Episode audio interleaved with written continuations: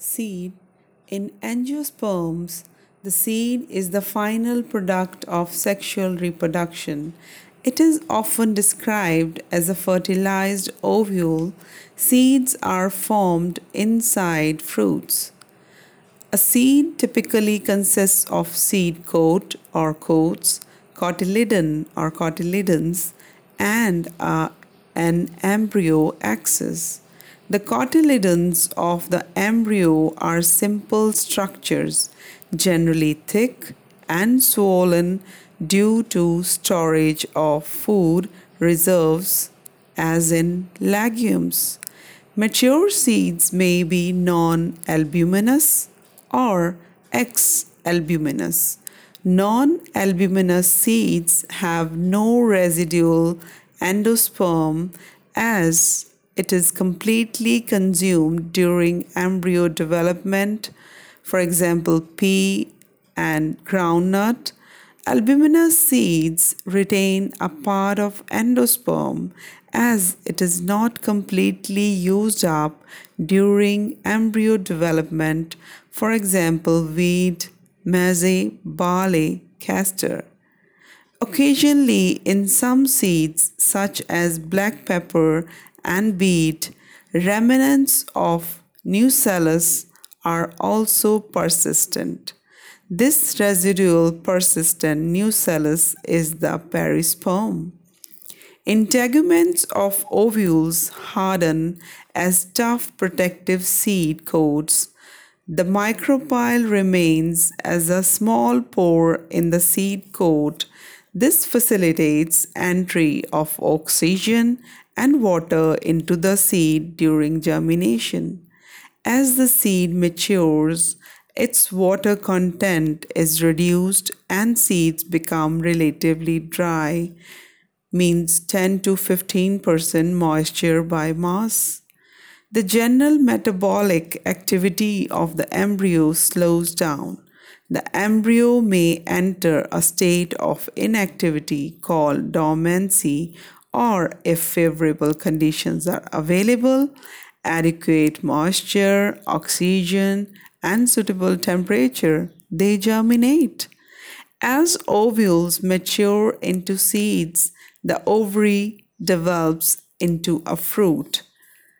The transformation of ovules into seeds and ovary into fruit proceeds simultaneously the wall of the ovary develops into the wall of fruit called pericarp. The fruits may be fleshy, as in guava, orange, mango, etc., or may be dry, as in groundnut and mustard, etc. Many fruits have evolved mechanism for dispersal of seeds. In most plants, by the time of fruit develops from the ovary, other floral parts degenerate and fall off. However, in a few species such as apple, strawberry, cashew, etc., the thalamus also contributes to fruit formation. Such fruits are called false fruits. Most fruits, however, develop only from the ovary and are called true fruits.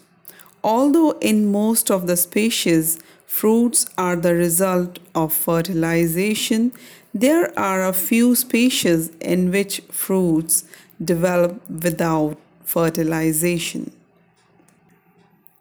Such fruits are called parthenocarpic fruits.